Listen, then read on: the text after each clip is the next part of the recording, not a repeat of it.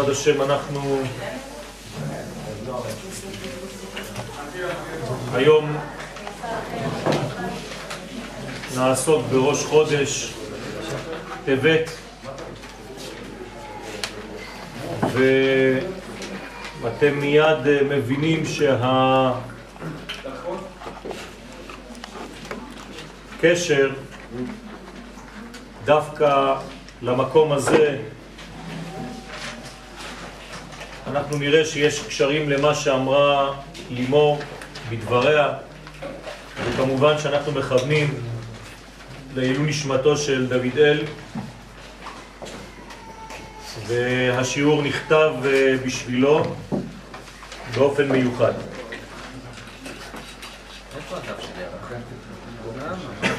תפיסת ערך הזמן בישראל שונה היא מתפיסתו אצל אומות העולם.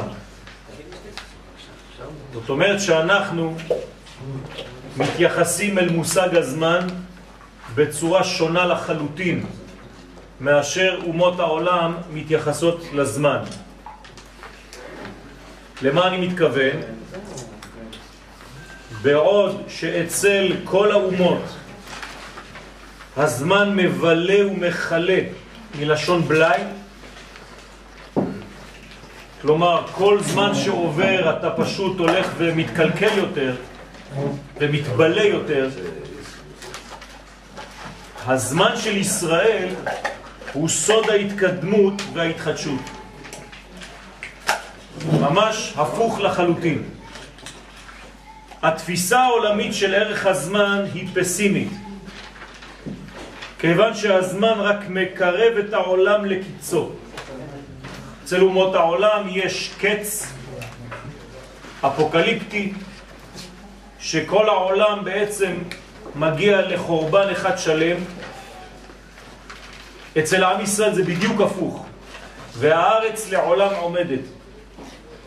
אין דבר כזה. יש אומנם סיומים של מערכות והתחלת מערכות חדשות, אבל אין חזרה לתוהו ובוהו כמו אצל אומות העולם. זאת אומרת שהזמן שלנו שונה לחלוטין מהזמן שלהם. בעוד והם הולכים ממצב יחסית טוב רק לבליה ולחידלון, אנחנו הולכים ממצב אולי פחות טוב בהתחלה, אבל לאט לאט עולים ומתקדשים. בעם ישראל יש לזמן ערך של נצח, ולכן המבט שלנו על ההיסטוריה הוא מבט אופטימי ההולך ומקרב אותנו אל יהודנו. זאת אומרת שלמרות כל הקשיים שיש בדרך, אם זה במובן פרטי ואם זה במובן לאומי וכללי, אנחנו הולכים ומתקדמים ומשתכללים ועולים במערכות של גילוי ערכים יותר ויותר נעלים. והוא סוד התחלת מניין החודשים בלוח השנה העברי מניסן. למה אנחנו סופרים? למה ראש השנה שלנו, של הזמן, מתחיל בניסן של החודשים? בגלל שניסן הוא חודש האביב. זאת אומרת שהדבר הוא חידוש. הדבר הזה התחדש ביציאת מצרים. עד יציאת מצרים גם עם ישראל, כמו שאר אומות העולם, היה מונה את החודשים מחודש תשרה, כלומר מהזמן של תשרה. זאת אומרת, זמן שהולך לכיוון של חורף, זמן שהולך לכיוון של ירידה, של חושך. כשעם ישראל יוצא ממצרים הוא הופך את המעגל הזה, את מעגל הקסמים שהולך לכיוון של חושך, ולהפך, מתחילה תקופה חדשה בהיסטוריה, שהיא גאולת עם ישראל, שמניסן, חודש האביב, אנחנו פותחים בעצם את האביב של כל העולם, ומעניקים לעולם היסטוריה חדשה ואפשרות חדשה, עם זמן חדש, זמן שהוא אופטימי. רק עם ישראל אימץ לעצמו את הזמן האופטימי הזה, לכן ראש השנה שלנו, יש לנו 4 ראשי שנים, והם 4 בעצם מתייחסים לכל המימדים שיש במציאות. יש ראש השנה לזמן, יש ראש השנה לדומם, יש ראש השנה לצומח, יש ראש השנה לחי, ויש ראש השנה למדבר. לכן יש 4 ראשי שנים, ואנחנו בעצם מחבקים ועוטפים את כל האנושות כולה עם כל הסגנונות. אבל החידוש שאנחנו מביאים לעולם זאת האופטימיות. החודש הזה נקרא טבת מלשון הטבה. ואנחנו נראה בדיוק למה. כי החודש הזה הוא לא פשוט, ויש לנו את האפשרות להפוך אותו מהמצב הלא כל כך טוב שהוא נמצא בו בגלל כמה אירועים בהיסטוריה ובגלל התוכן שלו הפנימי, ואנחנו מסוגלים להפוך אותו, וזה ממש בכיוון של מה שאמרה לימור. חודש האביב סימן לתקווה ולצמיחה מחודשת. המניין העתיק של אומות העולם היה מתשרי, וזה מאמת את אמונתן בהתקדמות אל עבר הסתיו ואל כיוון החורף החשוך והקר. הם הולכים לכיוון של חורף, אנחנו הולכים לכיוון של אביב שהולך לכיוון של קיץ. לא סתם, היום כולם מנסים לאמץ, זה עושה אביב ערבי וזה עושה אביב, כל אחד גנב לנו איזה אביב. אם זה אביב, אז מה יהיה החורף? על היסטר, כן? זאת אומרת, עם ישראל באמת מדבר על אביו. אבל אנחנו רואים שבעצם מנסים לגנוב גם את הדבר הזה. מערכת הזמן חשובה ביותר. למה זה כל כך חשוב? אנחנו עכשיו עוסקים בזמן. ראש חודש אנחנו מציינים זמן. למה זה כל כך חשוב? ויש לה אפילו השלכות הלכתיות, הייתי אומר ליתר דיוק, של הליכות. למשל, כותב הרמב"ן שכדאי יותר להתחתן בחציו הראשון של החודש. אדם שרוצה להינשא, עדיף להתחתן בחלק הראשון של החודש, בחצי הראשון של החודש, העברי כמובן, בזמן שהירח הולך ומתמלא. שיהיה זה סימן טוב לזוג הצעיר. גם לכך יש חשיבות. כי הירח הוא בעצם ההשתקפות של מה שקורה בעולמנו. ולכן לפעמים הוא מלא, לפעמים הוא חסר, וכשהוא הולך לכיוון המילוי, זה מתאים יותר לעם ישראל. בחציו של החודש האחרון, הירח מתחיל להיעלם לאט לאט, ולכן עדיף לא לעשות דברים גדולים בחיים באותו שלב. תגידו לי, וכי יש עניין של תקופות ומזלות לעם ישראל? התשובה היא בהחלט שכן. רק שאנחנו מסוגלים להתעלות מעל המצבים האלה על ידי הידיעה שלנו של כל סודות הזמן, שהרי זה חלק מהבריאה. כשהקדוש ברוך הוא ברא את העולם, יחד עם הבריאה הוא ברא את מושג הזמן. מושג הזמן לא קיים, הוא נברא. ברגע שכתוב בראשית מתחיל הזמן. הזמן לא קיים לפני. לכן הזמן הוא חלק מהותי במציאות שלנו. ומי שיודע לנצל את הזמן ולא לבזבז אותו ולא לאבד אותו, אז הוא בעצם יכול לתקן. ומי שחד ושלום מבלה, כן, מלשון בלי ובליה, כן, אבל גם בבילויים של היום יש הרבה בליה והבל, אז חד ושלום במקום לתקן, הזמן שלו הופך להיות סתם זמן מבוזבז, שבמקום לתקן אז הוא מאבד את התיקון הזה. ומכאן שבראש חודש מתעורר בנו ערך של ההתחדשות, שהרי זה היום הראשון של כיוון הבניין של הירח. זאת אומרת שעכשיו אם תסתכלו בחוץ לא תראו את הירח. למה? כי בעצם עכשיו הוא מתחיל להיבנות. אבל עצם העובדה שאנחנו יודעים את זה, שאנחנו הולכים לכיוון של מילוי, זה כבר סימן טוב. ולכן ראש החודש אצלנו הוא תמיד כשהירח נמצא במצב של התחלת המילוי שלו. זאת אומרת שגם כאן גנוז הפן האופטימי שלנו, שאנחנו תמיד הולכים רק לכיוונים של בניין. אף פעם אנחנו לא מציינים את הדעיכה, את הנפילה ואת חז ושלום, את כל הקלקול. לכן חשוב מאוד לדעת, להיות ביחד עם כל היקום כולו, שהרי אנחנו לא מנותקים מהיקום. וכל מה שקורה ביקום בעצם משתקף בנו בזעיר אנפין, ואנחנו צריכים להיות חלק, כי אנחנו בלב הכי חלק מהמערכת הקוסמית הגדולה הזאת. ולכן צריך לדעת, כמו שאומרת הגמרא במסכת שבת דף עין ה', שצריך לדעת את הסודות של הזמן. ומי שלומד לאט לאט מבין ומשתווה לעניין של כל מה שקורה ביקום בזמנים המיוחדים. כל זמן יש לו סגולה משלו. למשל עכשיו הדלקנו את הנר השביעי של חנוכה, זה זמן מיוחד. זה תמיד אותו זמן, תמיד אותו תאריך עברי. והוא מציין נקודה מאוד מיוחדת, שלא יכולה להיות לא אתמול ולא מחר, זה עכשיו. ומי שיודע את הסוד של הנר של היום הספציפי, ויש לו שם, קוראים לו יוסף. לנר של היום קוראים יוסף, כמו יוסף הצדיק. זה משנה לך את כל הראייה, אתה לא סתם מדליק עוד פעם נר ואוכל סופגניה. זה לא סתם איזה מין חג של איזה פולחן שמדליקים נרות וזה סימפטי.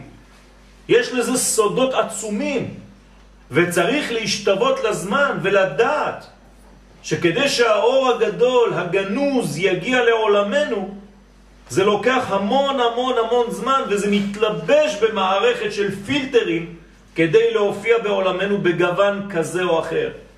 ולכן ראש חודש, מילה חודש, לשון התחדשות, חדש. עכשיו אפשר להתחדש, ברגע הזה.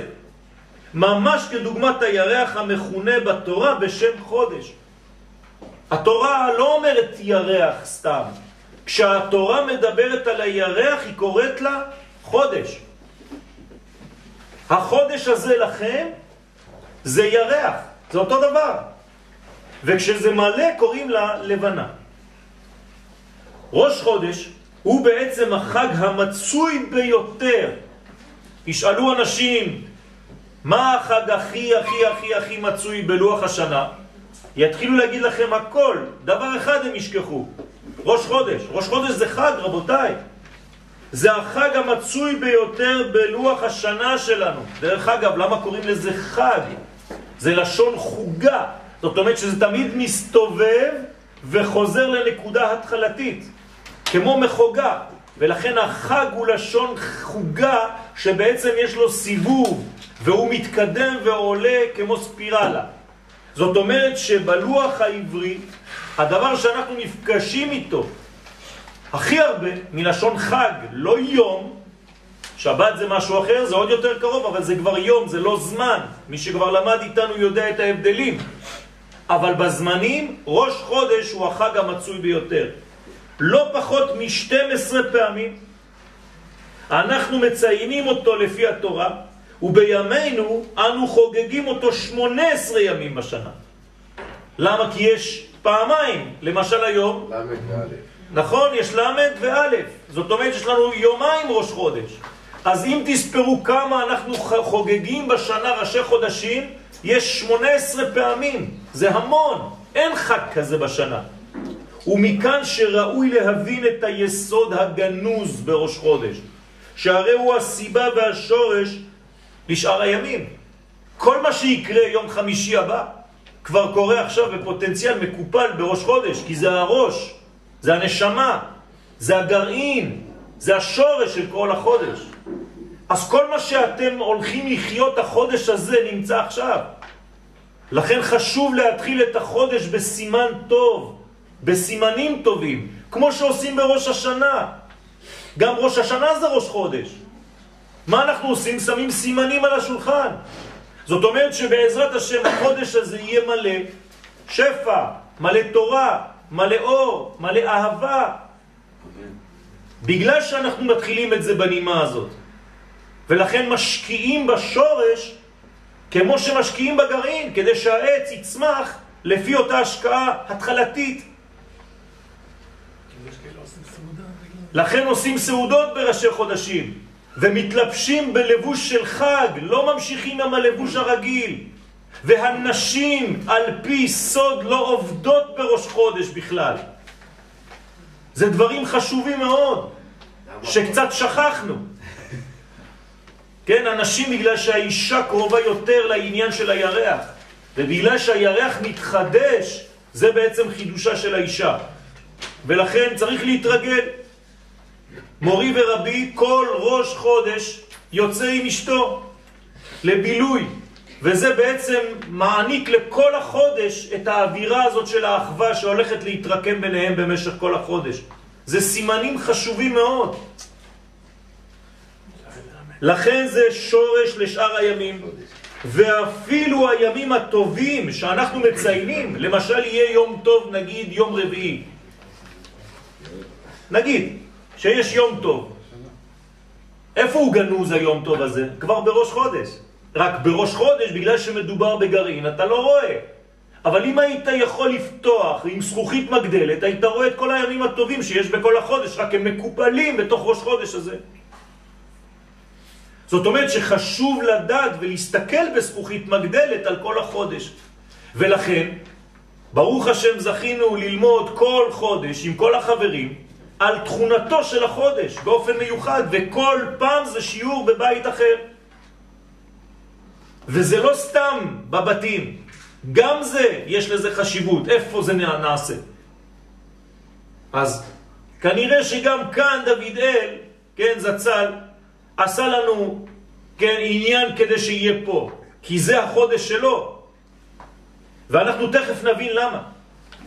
שאנחנו מציינים וחוגגים במשך השנה כולה, לכן הכל גנוז בראשי חודשים, שכן כל המועדים כולם אינם נקבעים אלא ביחס שלהם לראש החודש.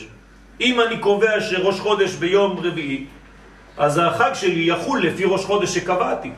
כלומר, מי בעצם מחליט מתי יהיה החג? בית הדין, כלומר בני ישראל. כי אני מחליט לפי ראש חודש, יום לפני, יום אחרי, הרי אני יכול אפילו לעשות בכוונה ולהתבלבל, ככה כתוב בגמרא, וזה יהיה גם כן ראש חודש. אז כל החגים שלי יזוזו ביחס לראש חודש שאני קבעתי. איך אפשר לקבוע חודש?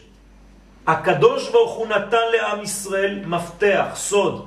הוא מקדש את השבת, והשבת מקדשת את ישראל, וישראל מקדשים את הזמן. על זה אנחנו אומרים מקדש השבת, ישראל והזמנים. זאת אומרת שיש לנו אפשרות לקדש את הזמן. תשמעו טוב מה זה אומר. זמן זה דבר שהוא סתם. אני יכול לקדש את הזמן. אתם יודעים מה זה לקדש את הזמן? יום אחד בחיים שלך קידשת את אשתך, נכון? אמרת לה, הרי את מקודשת לי. מה זה לקדש את הזמן? בדיוק אותו דבר. כלומר, להתחתן עם הזמן ולשאת אותו, מלשון נישואים. כלומר, אני מעלה את הרובד, את המודעות שלי של הזמן, ואם אני לא יודע, אז כל הזמנים בשבילי זה הכל שטוח, כי אני חי כמו חמור. ראשון, שני, שלישי, רביעי, חמישי, שישי, יושן יום שלם, עוד פעם מתחיל. זה לא חיים. הבניין שלנו זה יסודות עמוקים מאוד, וצריך ללמוד על הזמן. הזמן הוא כלי להופעת ערך. תבינו את זה טוב, טוב, טוב. כל זמן זה כלי להופעת ערך מיוחד. הזמן הוא מן הסודות העמוקים ביותר של הבריאה. ולפי חכמי הקבלה הוא מציין את מידת הרחמים. מה זה רחמים? זה רחם, זה כמו אישה שנושאת בקרבה תינוק, עובר. הרחם ברבים זה רחמים. בשביל מה האישה מעוברת במשך 9 חודשים? לתת זמן לעובר לעבור, לכן קוראים לו עובר, מלשון עבר, הוא עובר ונהיה עברי. זאת אומרת שהעובר בתוך הבטן של אמא שלו הוא במעבר. אבל המעבר הזה הוא חשוב, היא נותנת לו אפשרות להסתגל למציאות העולמית, כי הוא בא ממדרגה של עולם הבא. וכדי לרדת ולהתגלות בעולם הזה לצורך התיקון, שהרי אותיות תינוק זה אותיות תיקון, ואם הוא לא מתקן זה ניתוק, חס ושלום, זה אותן אותיות. אז כל היותנו כאן זה בשביל לתקן. ואם חס ושלום אנחנו לא מתקנים, אנחנו מנתקים ומתנתקים, ואנשים לא מבינים את זה. זה סוד הרחמים, מלשון רחם. כלומר, נתנו לנו זמן, לכל אחד יש זמן קצוב בעולם הזה, כדי לעשות את עבודתו ולגלות את היעד שלו. ובמה אנחנו מבזבזים את הזמנים שלנו? במלחמות קטנות. עם האישה, עם הבעל, עם הילדים ועם עצמנו בכלל. קודם כל, לפני כולם. כי אם לא היית רב עם כולם מסביב. בגלל שאתה לא מסכים עם עצמך לבד. אתה חייב למצוא איזה מישהו מבחוץ כדי לשפוך את כל העצבים שלך שם. זאת אומרת שאנחנו בעצם, יש לנו בניין מאוד מאוד עמוק. הבניין שלנו הוא בניין יסודי, וצריך לדעת את הסוד הזה. זה נקרא עניין של רחמים. ולכן עניינה של מידת הרחמים היא להעניק אפשרות לתקן. הזמן הוא עניין שיתוף של מידת הרחמים במידת הדין. מה שהקדוש ברוך הוא עשה בבריאת העולם. הקדוש ברוך הוא ברא את העולם במידת הדין, ראה שאין העולם יכול להתקיים, בא ושיתף בדין את הרחמים. זאת אומרת, נתן לעולם הזה זמן. יש לנו זמן להפנים גם את השטויות שאנחנו עושים וגם את הדברים הטובים שאנחנו עושים. אבל בשביל זה צריך ללמוד וצריך לנצל את הזמנים. בשביל זה יושבים בראש חודש. זה זמן של חשבון נפש, של התחדשות. להתחיל מחדש ולומר, אני לא זרוק כמו סמרטוט לערכים הפנימיים שבניתי לעצמי שהם לא שווים כלום, כי אני כל הזמן רק בכעסים, ותכף תראו למה אני מדבר על כעס, כי זאת המידה של החודש הזה. ואני סתם מבזבז את החיים שלי על שטויות, ואני לא יודע לבנות, אני רק הורס. חודש טבת הוא אחד מאותם כלים המגלים את ערך האינסוף בעולמנו. כלומר, האינסוף יורד לעולמנו, העולם הסופי הזה. העולם שלנו, כמו האטמוספירה, זה פילטר לאור האינסוף. כלומר, אנחנו מקבלים את האינסוף לפי הגוון של הפילטר. אם הפילטר ירוק, החיים שלי יהיו ירוקים. אם הפילטר שחור, אז חס ושלום החיים דומים לפילטר. זה כמו האוויר שאתה נושם מהמזגן שלך, אם אתה לא מנקה את הפילטר. ולכן הוא מופיע את שם י' כבב, כי עכשיו לא יוצא סתם אוויר. האוויר שיוצא אלינו, שאנחנו נושמים, זה שם הוויה, שם השם. כשאתם רואים שם השם בסידור שלכם, אתם אומרים, ברוך אתה אדוני למדני חוקיך. אתם רואים י' כבב. מה זה השם הזה? אתם חושבים שזה השם של הקדוש ברוך הוא? הרי אי אפשר לתת לו שם. ברגע שאתה נותן לו שם, אתה מגביל אותו. אז מה זה? זה פשוט שם של ההוויה. זאת אומרת, איך אתה נהיה, איך אתה חי, להתהוות, איך אתה מתהווה באותו זמן. מה הגילוי של היש, של ההתהוות באותו רגע? זאת אומרת, לפי השם י' כ' ו' כ', איך שהוא מופיע, ותכף תראו שבכל חודש אותו שם משנה צורה ל-12 צירופים, כנגד 12 חודשים, כל חודש אותו שם מופיע בהיפוך אותיות. בחודש טבת, שאנחנו מדברים עליו עכשיו, בצורתו המיוחדת המתאימה לזמן הזה, דווקא ה' י' ה' ו'. תשימו לב, זה אותו שם, רק הפכנו את האותיות. מי מלמד לנו את הסוד הזה? ספר היצירה שכתב אברהם אבינו. אברהם אבינו היה חכם גדול באסטרולוגיה, והוא גילה לנו ששם השם, כלומר ההוויה, תופסת את הצורה הזאת בחודש הזה. כמובן שזה יוצא מפסוקים, אבל כדי לא להלאות אתכם, כן נמנעתי מלהזכיר את כל הפרטים, כדי שזה לא יהיה שיעור יותר מדי כבד. עכשיו, אני רוצה להבין מה זה אומר שהאותיות מופיעות בצורה כזאת. זה סודות גדולים. כלומר, לפי הצירוף של האותיות, אני יודע את התכונה של החודש. גם בשביל זה צריך ללמוד. האותיות ה' אלו אותיות נוקביות, נקביות, מצד הנקבה, מצד האישה. והאותיות י' וו' שבשם זה אותיות מצד הזכר, זכריות. ולכן אני צריך לדעת מי קודם למי בחודש הזה. אני רואה שיש פה 4 אותיות, כלומר 4 שבועות. כלומר, בכל חודש יש 4 שבועות, לכן יש לי 4 אותיות. השבוע הראשון מתחיל בה, זאת אומרת, עכשיו אנחנו מתחילים את השבוע הראשון. כלומר, התכונה המיוחדת של השבוע הראשון זה כמו אישה. זאת אומרת, צריך למלא אותה. היא צריכה להיות כלי. עכשיו, אני לא אישה, אני גבר, אבל זה לא חשוב. הזמן הוא אישה עכשיו, במשך שבוע שלם. זאת אומרת שבזמן הזה של השבוע הראשון של החודש, אני צריך להתעסק עם הזמן הזה כאילו שיש לי עכשיו יחס עם אישה. ומה אישה דורשת? קודם כל לקבל. היא צריכה לקבל, היא צריכה להיות כלי קיבול.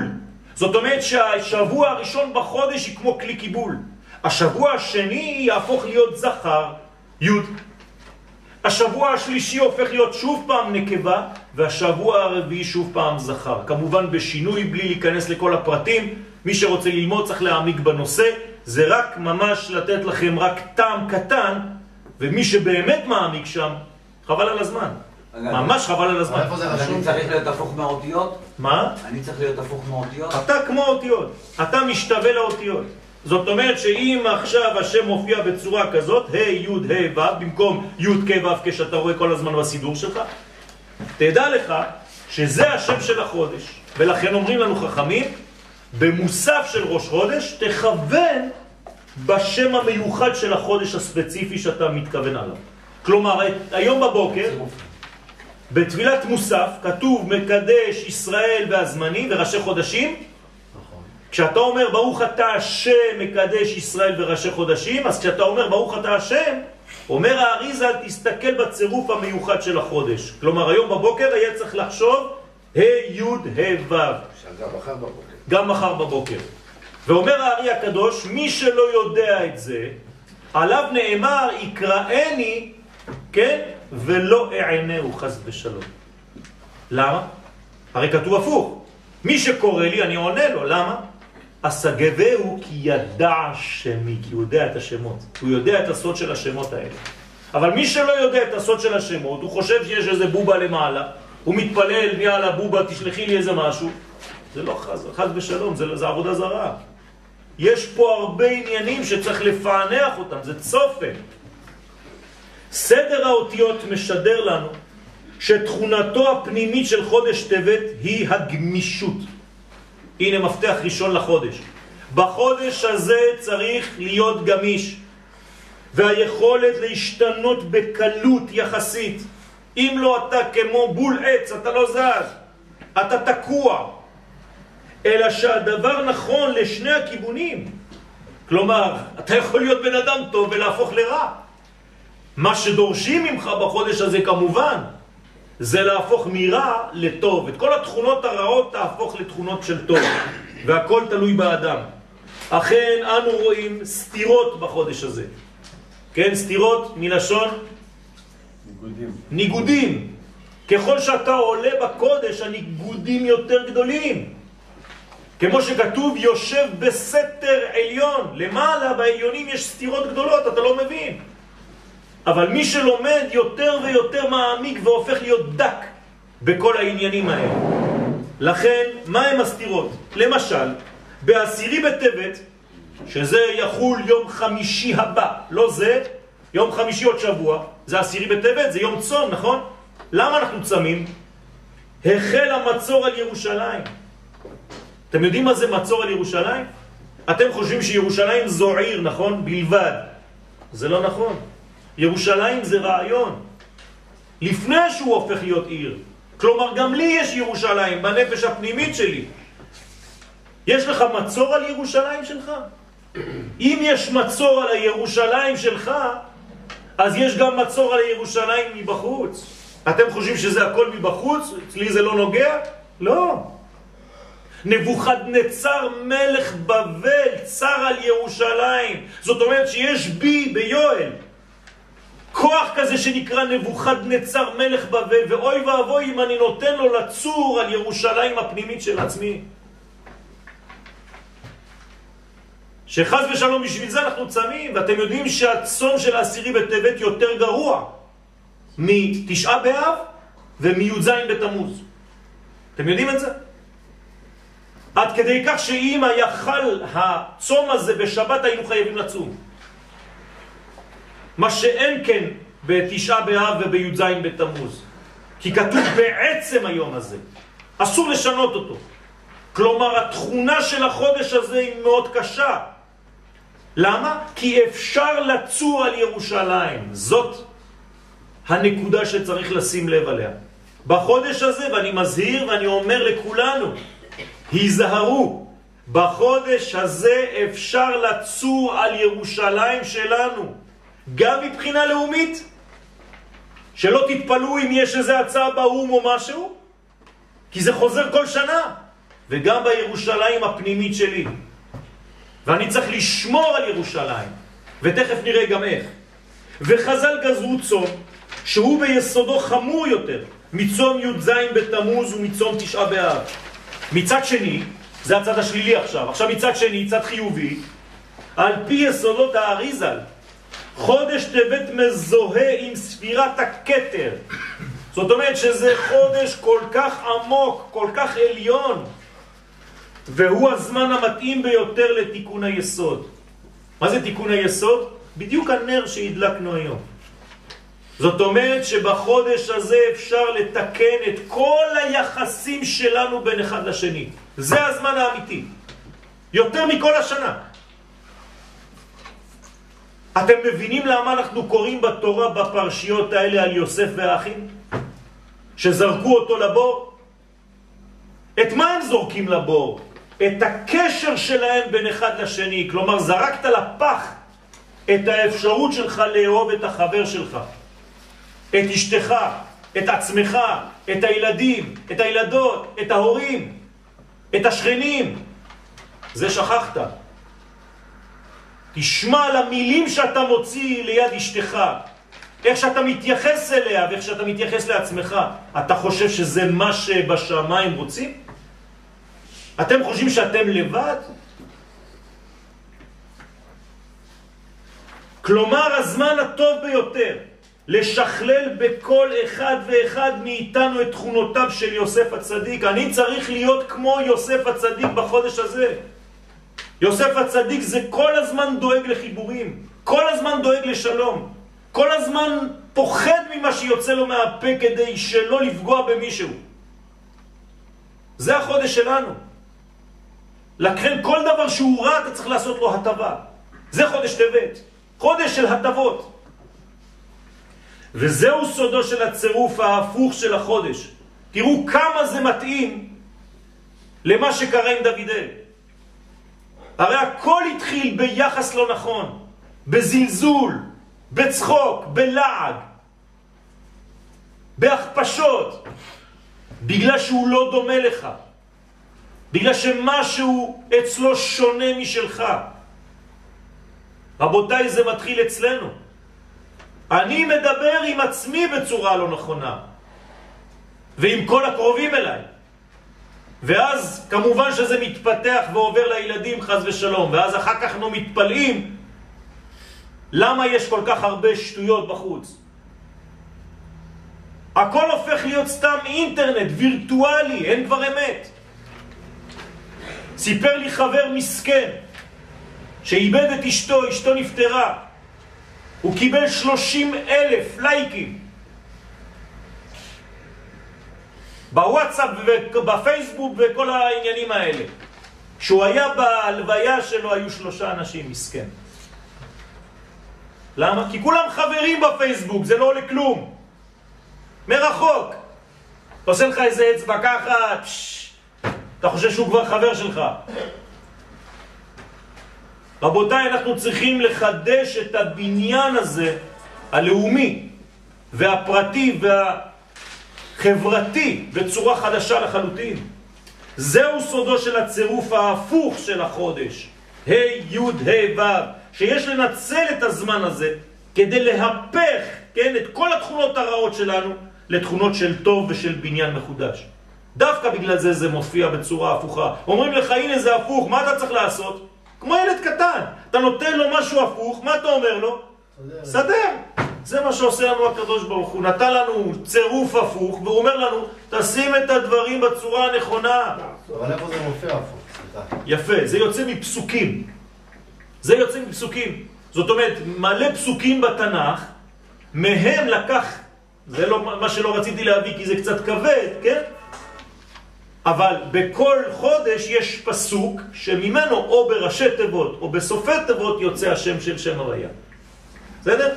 למשל השם הזה יוצא מגדלו לשם איתי ונרוממה שמו יחדיו.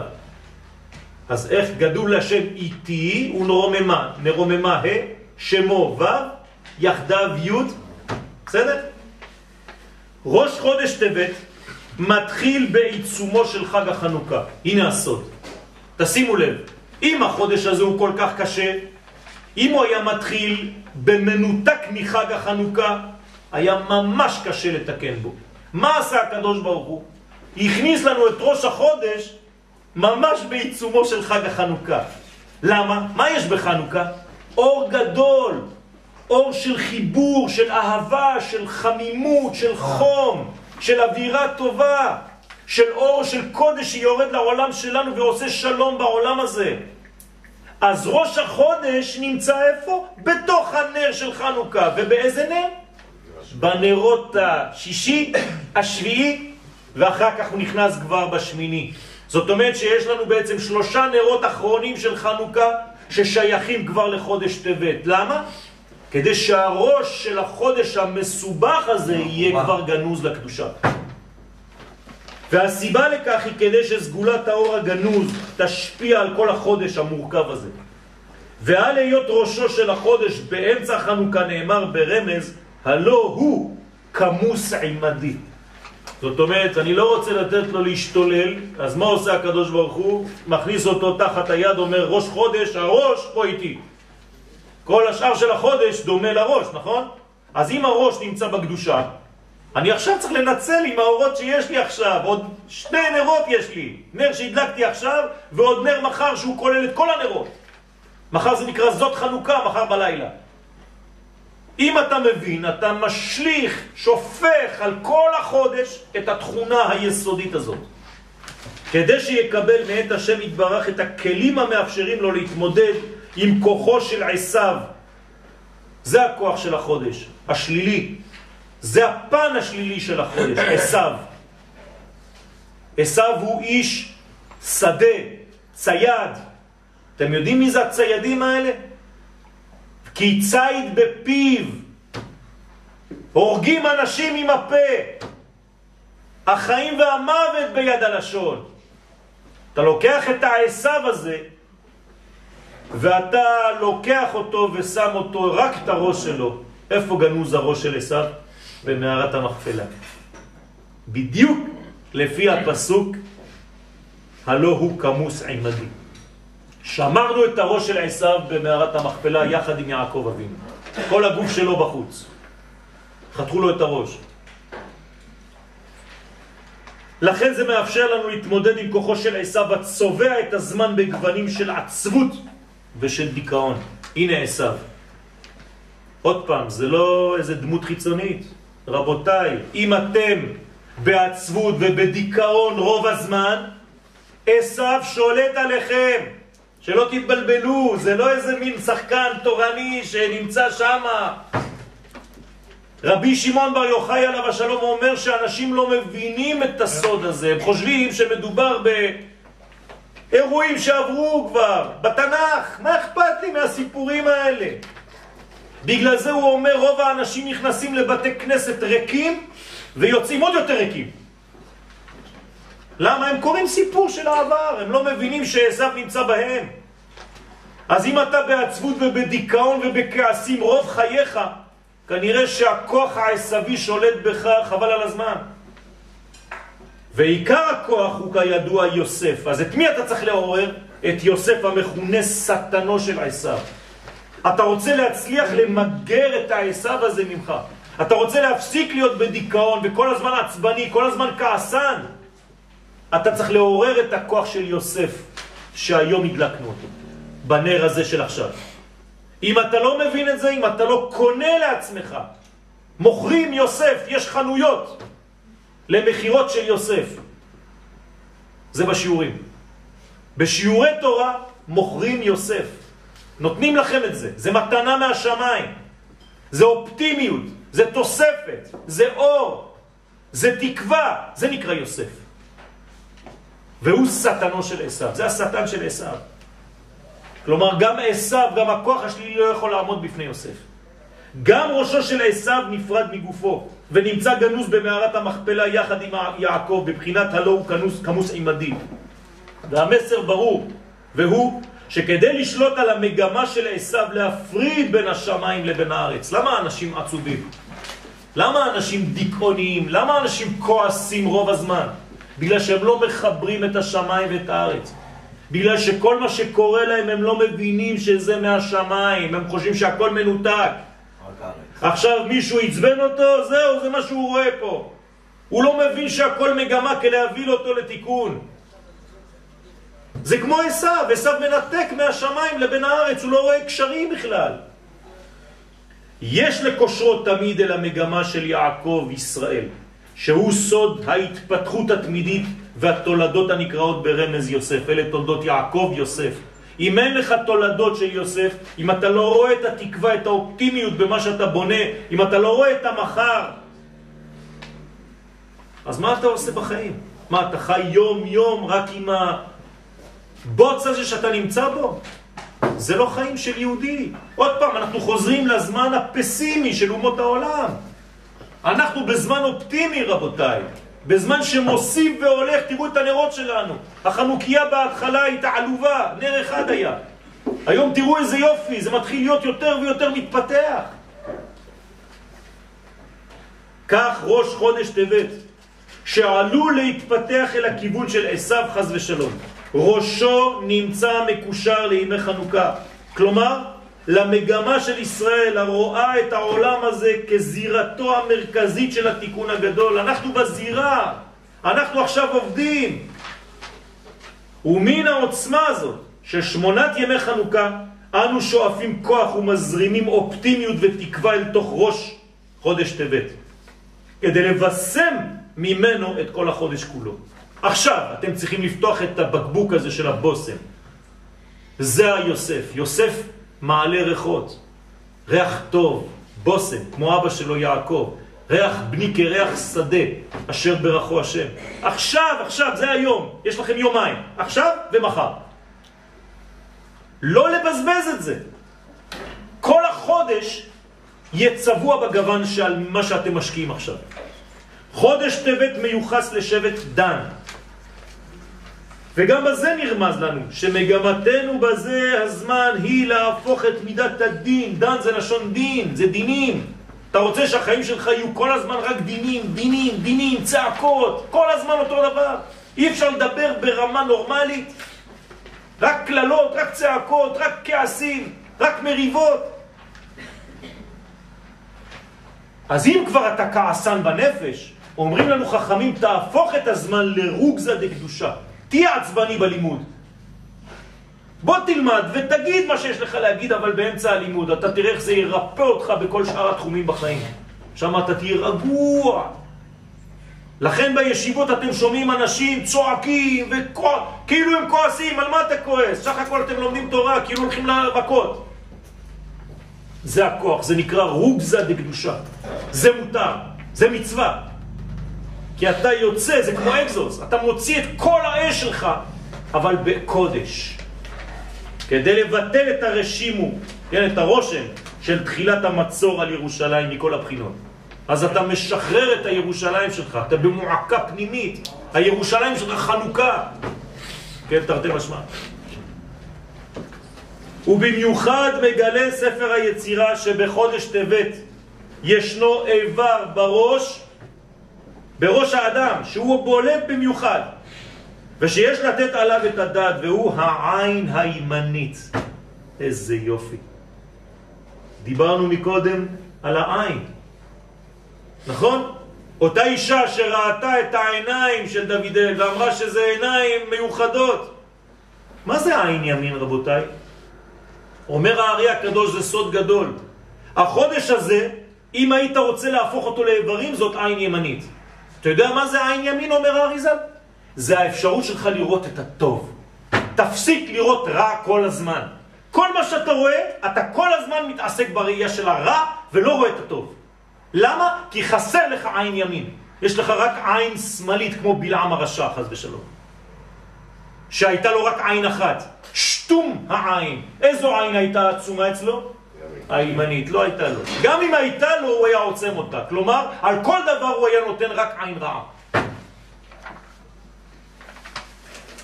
למה אין לנו עין טובה? למה? אתם יודעים מה זה עין טובה? הקדוש ברוך הוא אומר, הוא ראה בטוב ירושלים, תפסיק לראות רק את הרע. זה נקרא עין ימנית, וכתוב שם המליך אות עין, תשימו לב אות עין כפירושה עין, ממש כמו עין ברוגז. כלומר, אתה כל הזמן ברוגז. כל הזמן ברוגז, לא מדבר איתה, לא מדבר איתו, לא מדבר איתך ולא מדבר איתה, עם עצמי. לא מדבר כבר עם אף אחד, לא רוצה לראות כבר אף אחד. למה? חסר לך עין ימנית. אין לך עין טובה, כל עין הרע, חס ושלום. האריז מסביר שיכולותנו לתקן את החודש הזה מתאפשרת דווקא בהגברת כוחה של העין הימנית שלנו, שיסוד העין הטובה. תתחיל לראות טוב, תתחיל לקנות לעצמך עין אלוהית, כי עין בעין יראו בשוב השם את שיבת ציון, את ציון. מזל החודש, גדי. תראו כל אינפורמציה חשובה. מה זה הגדי? שמשדר אפוא את הגמישות שעלינו לפתח בחודש טבת כדי לקפץ כמו גדי ולדלג על כל הבחינות המפילות אותנו למצב של קטנות המוחים. אתה כל הזמן נעצר על עניינים קטנים של שטויות, וכשאתה ממש חולה אתה אומר, על מה התעצבנתי בכלל? חליתי בגלל כל השטויות האלה, נהייתי חולה עצבים בגלל שטויות. אז גמישות, לקפוץ כמו גדיים, תדלג על כל הדברים האלה, תעביר על מידותיך. כל דודי נדבה מקפץ, מדלג על הגבעות. לכן שמו של החודש מעיד על הדבר הזה, שיש לנו לראות את המציאות בעין טובה, להטיב עם הבריאות ולהפוך את כל מה שרע לטוב. תאמין לי שאתה יכול להסתכל באותה מידה שאתה התפתחת רק לראות את הרע, תתחיל לראות טוב. ואם אתה רואה רע כל הזמן, זאת אומרת שיש לך אנרגיות טובות. אבל חבל, אתה רק מתבזבז, הכל הולך לרע. כבר אין לך כוח לבניין, מרוב שאתה עסוק בחורבנות. כמובן שהסכנות האורבות בחודש הזה, בחודש טבת, הן הכעס. כל זה אינפורמציות של הארי הקדוש, רבותיי, אין אפס פה. צריך להיזהר מאוד, לא לכעוס בחודש הזה. הרוגז וכל המשיכות לכל התאוות למיניהן, שזה עבודה זרה בעצם, כי אתה חושב רק על עצמך, למה לא נותנים לי כבוד? חז"ל מגלים לנו שאסתר המלכה, תראו איזו אינפורמציה חשובה, נלקחה אל המלך אחשוורוש דווקא בחודש העשירי, שהוא כאמור חודש טבת. מה זאת אומרת שהיא נחטפה? אסתר נחטפה. מה זאת אומרת שהיא נחטפה? זאת אומרת שהכוח שלנו שנקרא אסתר, שהוא בסתר המדרגה, הנשמה שלנו יכולה להיחטף, חס ושלום, בחודש הזה, אם אני לא שם לב. אתם רואים איך מתרגמים את ההיסטוריה למציאות? מה אכפת לי שאסתר נחטפה אצל אחשוורוש? אלא שאסתר קיימת בי, ואם חס ושלום אני לא שומר, אז יכולים לחטוף לי את האסתר הזאת, את הנשמה שלי. והמסר התמון בדבריהם ברור, יש להיזהר שלא להיחטף בחודש זה על ידי כוחות זרים ליסודות הקדושים של עם ישראל. הרנות, הכל צופן. איך פרעה קרא ליוסף? צפנת פענח. מי שיודע לפענח צפנים, זהו. מי שלומד תורה בצורה כזאת ומפענח את הצופן, הוא רואה את התורה בעין אחרת לחלוטין. זה כבר לא איזה סיפור תורני שהיה פרימיטיבי. כל השחקנים נמצאים אצלי. ולסיום, בחודש טבת צריך להיות גיבורים. מי שלא גיבור לא יכול להצליח במשימה הזאת. איזה הוא גיבור? הכובש את היצרים האלה. צריך להיות גיבורים ולמנף את כוח הדין למיגור אויבינו. תשתמש בכוחות שלך, כל כך הרבה כוח, כל הזמן להתלונן. אתה יכול להשתמש באותו כוח, רק למנף, לבנות. המפגש בין יוסף ואחיו היה בכ"ט לחודש כסלו. מתי זה? היום. היום אני מדבר איתכם, זה היה היום של המפגש בין יוסף לאחיו אחרי כמה שנים? 17 עד 30 ומשהו, זאת אומרת 20 שנה. 37. לא ראה את האחים שלו. מה זה אומר? שבערב הזה, עכשיו אני מדבר איתכם? 22 בדיוק, עד 7 של... 22, כי בגלל שהיו 7 שנות הסובה, לפני. 17, ישב 13, ישב 12 שנה אצל פוטיפר, נכון, ישב 12, עוד 7 שנים של הרעה. כתוב בגיל 30 עמד לפני פרעה. בסדר, אבל ישר הם באו אליו ברעב. 7 שנים של הרעב. 7 שנים של הרעב. לא, 7 שנים של הסובה. של הסבה היה לפני זה. סבה והתיים של הרעב. הם ירדו, אז 9. יפה. אז יותר. 39, 22. זאת אומרת... 17 שנה. בואו נסגור על 20. 22. אני גם אגיד לכם למה זה 22. זה כל השנים של יעקב וזה כל האותיות של האלף-ב'. 22 אותיות. זאת אומרת, כל האפשרויות לנתק, הכל אתה יכול בחיים שלך. אבל היום המיוחד לחיבור זה עכשיו, ברגע הזה. אצל לימור וירון. פה צריך ללמוד עכשיו, בערב הזה, להתחבר בין יוסף לאחיו. מה זה אומר בין יוסף לאחיו? תתרגמו את זה מיד, זה לא יוסף ואחיו, עכשיו תחפש את יוסף ואת האחים שלו, לא. הם נמצאים בתוכי, ביני לבין החבר שלי, ביני לבין אשתי, ביני לבין אחי, ביני ואחותי, בניי, בנותיי, אשתי, הוריי. אם אתה מבין את הסוד הזה, עכשיו אתה פועל, כי הרי זה קרה עכשיו. וזה לא קרה סתם, זה קרה בגלל שהזמן הזה מסוגל לקשר הזה. אז לא סתם התחברנו היום בערב, ולא סתם אנחנו מקבלים את האינפורמציה הזאת. צריך להפנים את הדבר הזה, וסוף סוף להחליט פעם אחת ולתמיד להשתנות לטובה. כל הגאולה שלנו לא מגיעה לסיומה בגלל שאנחנו לא מבינים, אנחנו עקשנים.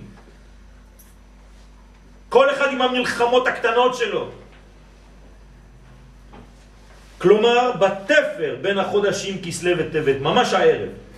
והוא הסוד המאפשר לנו להיות חטיבה אחת באחדות ובאהבת הזולת, כדי להשתחרר ממיצרים, מכל המיצרים, ממצרים, בכלל ובפרט. כלומר, כל הבניין הזה הוליד את יציאת מצרים. אז זה היה היסטורי. גם אני נמצא במצרים, באיזושהי תכונה, באיזשהו מובן. גם אני צריך לצאת ממצרים. זה על ידי מציאת היוסף שלי. בזכות יוסף יצאנו גם כן ממצרים. יוסף מלשון אספה, מלשון חיבור. אז בעזרת השם, אם נפיק קצת את הלקחים, נראה כמה רוע יכול לבוא לעולם, וכמה טוב אם אנחנו יודעים להטיב ולהפוך את חודש טבת להטבת החודש, לעשות ממנו מנוף לחיבור ולהפנמה ולומר, עכשיו אני גיבור, עכשיו אני מחליט, ואתם יכולים, וכל אחד מאיתנו יכול, להחליט להיות גיבור ולהגיד, זהו, די, עכשיו נפל האסימון, בין כמה אני כבר, כמה זמן אני עוד חושב לחיות. עכשיו האסימון צריך ליפול, ונגמר, אתה צריך להיות אדם אחר, להתחיל בניין מחודש בעזרת השם לכיוון של טוב. יהי רצון שנעשה ונצליח. הקדוש ברוך הוא עלינו ירוויח. אמן כן יהי רצון. מחר איזה נר יש?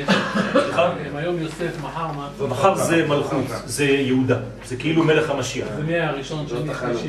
אז הראשון זה חנה, כי בעצם זה השמינית, זה בעצם העולם הבא. אחרי זה זה אברהם, יצחק, יעקב, משה, אהרון, יוסף ודוד. כמו שבעה אושפיזים. רבי חנניה בן עקשיא אומר